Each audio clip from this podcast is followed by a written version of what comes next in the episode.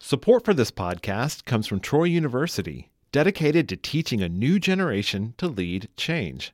Information on leadership opportunities available to students from day one is at troy.edu slash lead change. From Troy Public Radio, this is In Focus, and I'm Carolyn Hutchison.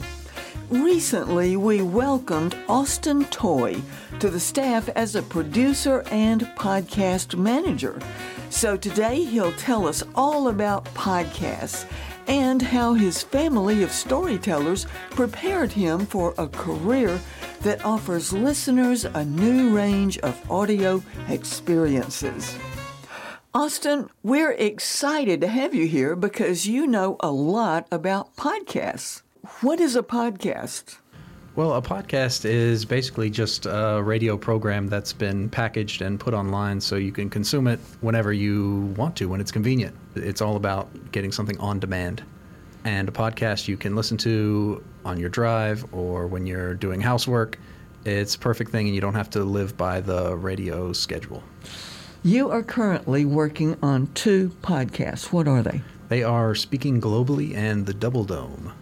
The Double Dome, of course, with Sorrell College of Business at Troy University, the Dean Judson Edwards, speaking globally. Major General Walter Givhan. What do you think podcasts bring to people of these days? Why are they becoming so popular? They give you a, a more personalized way to consume your audio media, so you can, you can pick out whatever you like and listen whenever you like. Tell me about your background and what led you in this direction. Well, my background is all about storytelling. I did StoryCorps with my dad back in 2015.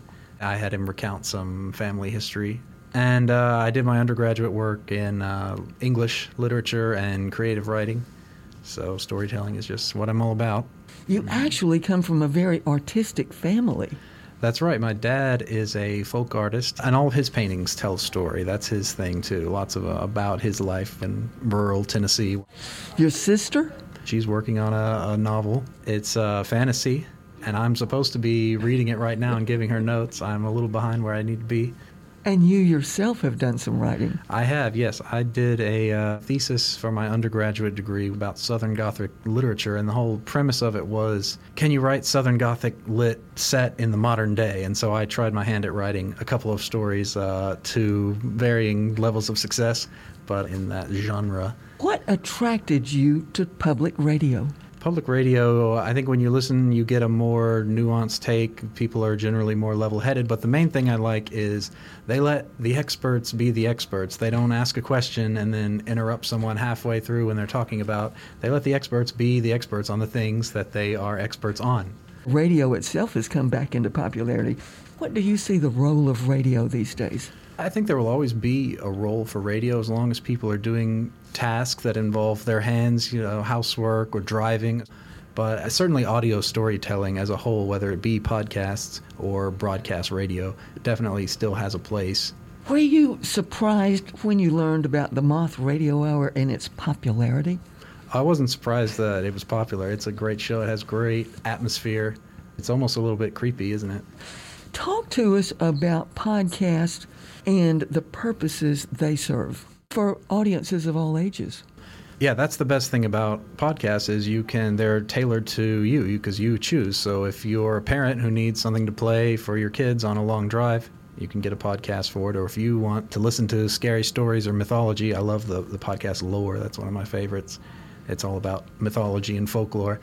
Uh, you can pull that up, or if you need to listen to something like with advice, like something about mental health or getting motivated, everything under the sun, there's a podcast for that. I think public television, you know, they run the game on children's TV programming, but public radio doesn't have a whole lot going on in terms of children's programming. And so maybe there's room for a children's podcast.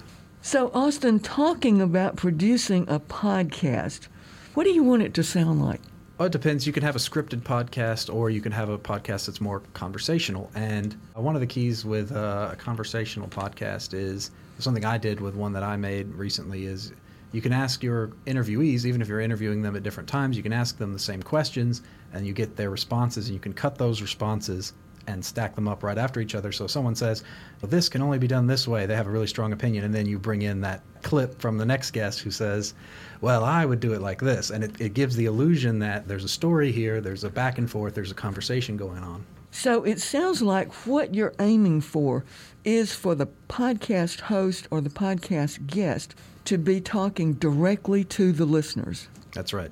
When you were studying all of this and preparing to get into radio podcasting, I'm sure you're aware that way back there in the 20th century, we had radio dramas, audio dramas. Are we going back to that? I've heard some great uh, dramatized podcasts that uh, are really entertaining.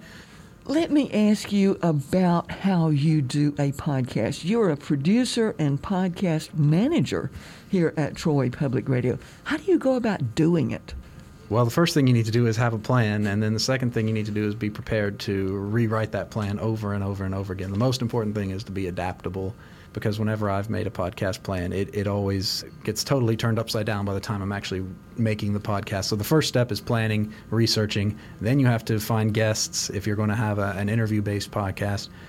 And then you've got to conduct the interviews and then edit the interviews. And that's a whole other story is uh, the editing. And that's where it really comes to life.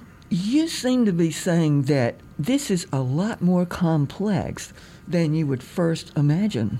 That's absolutely right. I heard someone said starting a podcast today is the equivalent of starting a band 20 or 30 years ago because everyone wants to jump in and do it. Everyone thinks, "Oh, I can do that. That's easy. It'll be fun." And, you know, one practice later, uh, they've given up. As a producer, who makes a good podcast guest or host? What characteristics are you looking for? You want someone who is charismatic, who is a good storyteller. That's always good and they just need to be enthusiastic and happy to be there. The worst thing is when you've got someone there who who doesn't want to be there. They're counting down the minutes until lunch, till they can leave. Were they talking a monotone? Mm-hmm. Yes, someone who's not interested, and they, yeah.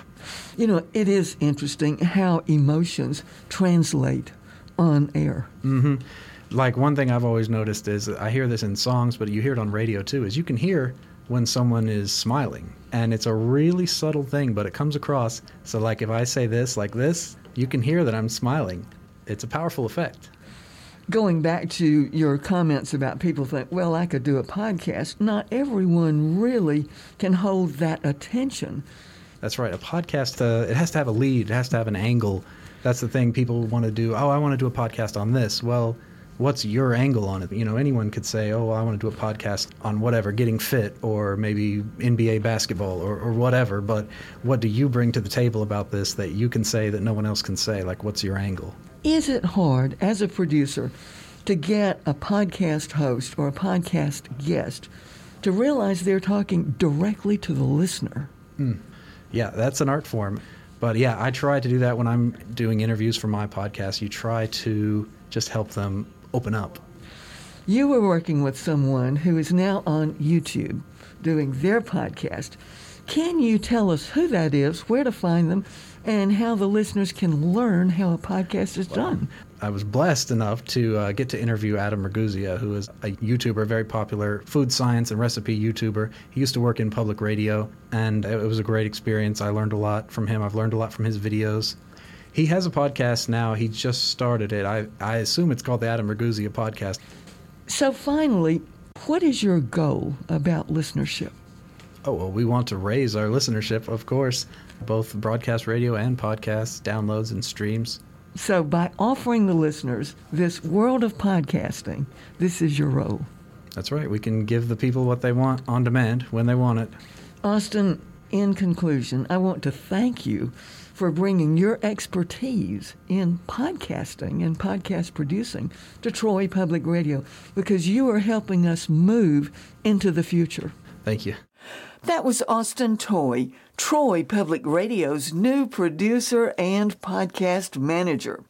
Thanks for joining us today for In Focus, which is itself a podcast on NPR One or wherever you get your podcasts. I'm Carolyn Hutchison, and this is listener supported Troy Public Radio. Support for Troy Public Radio comes from Sunshine Behavioral Medicine, providing specialized psychiatric treatments of bipolar disorders and PTSD. More information at sunshine2000.com.